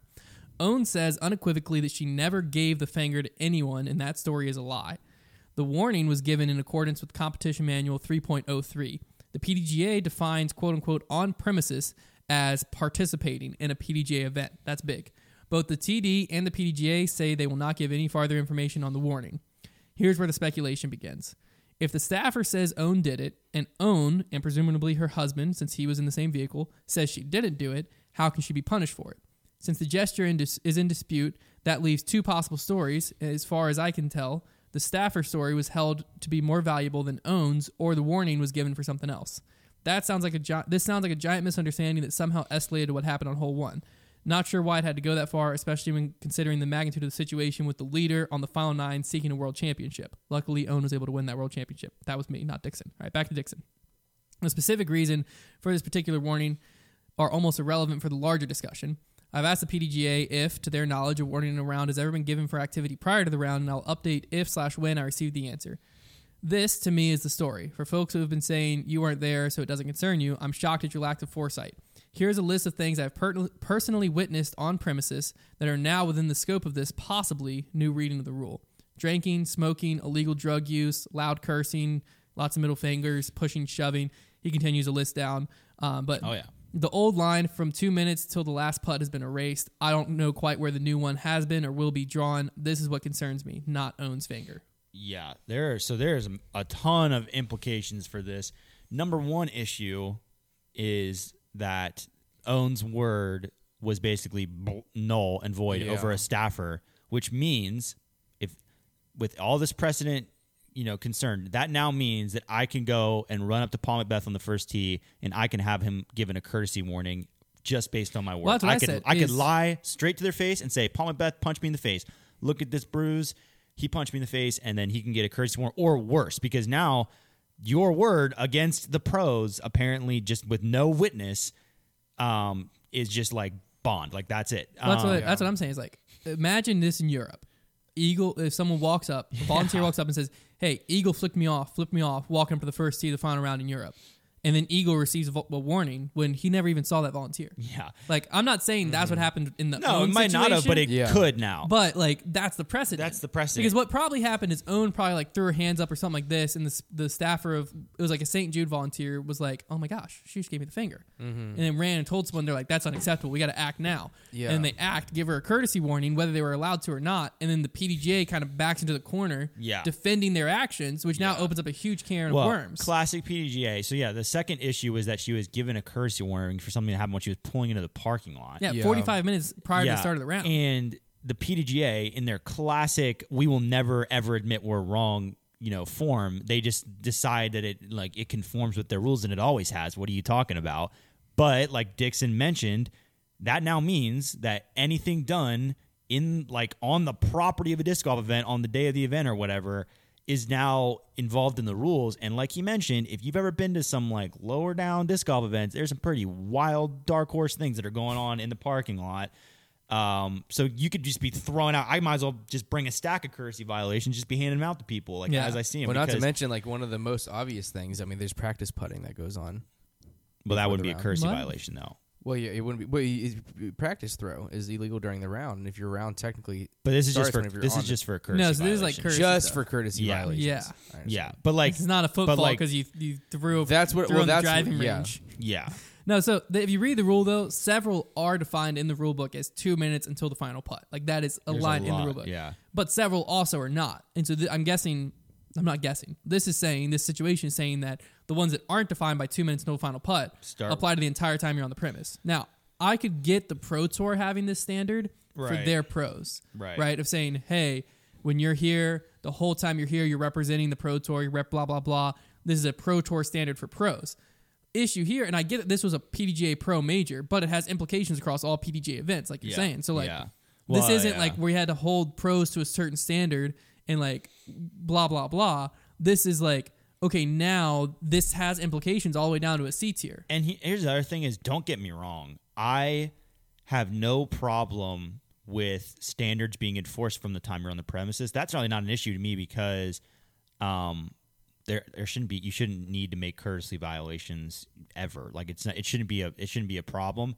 The bigger problem with this story um, is is probably a is is really that the staffer's word was taken over Ohn's just like without witness, just like okay that must have been what happened, and that and I think it is it is a little bit odd that she's being given this like warning on the first tee, like No, that, in the middle of the first or in the middle of the Apparently, like hole. they ran down and got to her. like that to me is weird. Like it's like if you're not going to say something to her before the round, like hey, let's just like I want to give you a warning. Then like she's already started playing. Like that's kind of messed up, and she might not have even done anything. But I think that's to really, me, that's a really. if I understand, I wouldn't understand- feel so bad if it's like she might not have done anything. If I Yeah, understand the that's scope of the story, it sounds like by how the when it was given to her, her round already starting. yeah, what sounds like to me is a volunteer came up, told the TD. The TD of the whole event was Nate Heinold. It's not clear if the, that he's the TD that was told this, like if he was the course TD. Yeah. Um, but what sounds like to me is like Ohn shows up, allegedly, according to her, doesn't flip the bird at someone,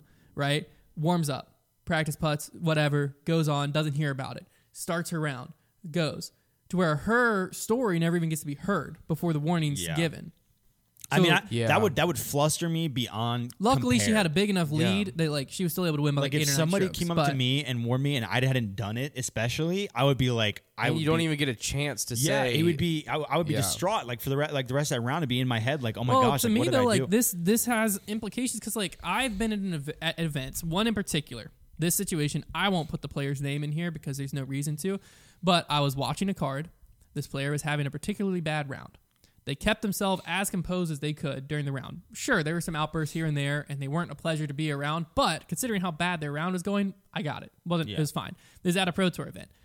After the round, they walk to their car, pull out a you know a golf club and just start like hacking the ground, right? To let their anger and frustration out. Per this, that could be a courtesy warning because you can't do that during a round. yeah, But now you're on premise. So then like you could start the next round with a courtesy warning where it's like, hey, I got to tiptoe this round because if not, boom, stroke. For something that's like it happened in the parking lot and like I would have let my anger out. But like I didn't he didn't go towards anyone. He didn't no one was in danger around him. None of that. He just got his anger out and uh, you know, and was it the best the good look? Probably not. Right. But it was a respectful way to do it because like I'd rather you take it out on that than me. You know what I'm saying? Like Yeah. it's Yeah. is what it is. I was a spectator just watching, but you know what I'm saying? The problem. But like now, this implication means he's still on premise. He's still participating in the event. well, now. I mean, rule and it's it's a weird one too because like rules enforcement in general, just like in golf, it's kind of got that gentleman's game type thing to it where it's like you just kind of expected to respect the rules in a lot of sense and like because mm-hmm. like there can't be officials eagle eye watching the parking lot to see if people do things wrong you're just kind of expected to carry yourself in a certain way when you're playing on the disc golf pro tour um, but up to this point, you haven't like the parking lot and stuff like that. You haven't been. right no but i'm, I'm just That's saying, what's weird like, to me is like there there that- wasn't a previous example I've seen. But going forward, like that really just should be the standard in the sport in general. But I think that I think like there needs to be a statement or something though by the pro tour saying like, "Hey, just so you guys know as players, when you're in the parking lot, you're still adhering to these standards." right. But I Because mean, like, how can the player follow something they don't know they're supposed to follow? Well, because you mean, also have to think not drinking- flipping off a parking attendant is Well, like she didn't. Which I'm just saying, but like if that's the standard, then like that's pretty easy for people to just not do. But yeah, I agree. But the there standard weird- also includes cursing, drinking. yeah, stuff there like are that. there are ones that are definitely And a lot of this is, disc like, golfers would not. people are parking normally. their vans they live in Yeah. in these parking lots. Yeah, So are they that's always on weird line. premises? Yeah, that's like another- are they always participating in the event? Yeah. That is the weird line. Is like it's not even like these disc golfers. A lot of them aren't just like parking in, leaving. You know, it's not like they're in the parking lot for five minutes. Like they're they park their vans, like you said, and they like living in there. So like that is where it gets even more interesting because it's like these It's like, disc hey- golfers after the round, that's where they're going to live. Yeah, you, you better be sober. Yeah. No drinking at all, period. I know you live in that van, but you're on premise. You're still participating in an event. Hey, is that a cigarette you're lighting up? Mm-mm. You're Yeah. still on premise, baby. It's a very like, it's that's a, where, like, to me, I'm like, the PDGA just I just don't. Th- I think they reacted to the situation and were like, "Oh no, it makes sense. She should be punished for this action that They she just probably don't- didn't yeah. do. She should be punished for this." And then it brought up this question. They're like, "Oh shoot, they never think about the okay. the Well, now we're back to the repercussions. corner. Well, she's on premise. She's participating. It's like, okay, but now, now what? Look at the can of worms you just opened. Yeah, Like now yeah. what? They do mm-hmm. that a lot. Where it's The- like you don't that's realize the problem. Is that like if you look at just this specific like It's situation, not that big of a deal. it's not it's not that crazy. But you just think about how much can happen in the future because of it, and Yeah. also again the huge deal, which is that she says she didn't do it, and the parking attendant says that she did do it, which me, like you, As I'm saying, to me, I don't think her story was heard before she got the warning. yeah, that's that's because like it happened while is she's on the first hole. part of That's that story. So crazy. like it's How not like can you get- unless there's a part that wasn't told. It's not like the TD walked up and it's like, "Hey, this is what you're being accused of." Like, what's your story? Because if I you're gonna do that, why would you do it on the first hole? I also hole? don't Like, Yeah. know this, but I doubt that Ohn has a reputation for like stuff like that. no, so Ohn like, seems like a very chill, Yeah. calm, Yeah. kind person. yeah. So like, it's you know, that's that's just the that's the weirdest thing. Mm. All right, well, that's the episode. That's Grip Locked. I don't know how long it was. I think it was over an hour and a Hour and half. a half. Is it what was it is. it was over an hour. It was a and good episode. Uh, D-Glow's happening this weekend. We'll have a preview show for that midweek. You're not going to miss that. And uh, yeah, thank you all so much for tuning in. Talk to you Wednesday or Thursday, whenever the day before D-Glow starts. You'll see it in your feed. It's fine.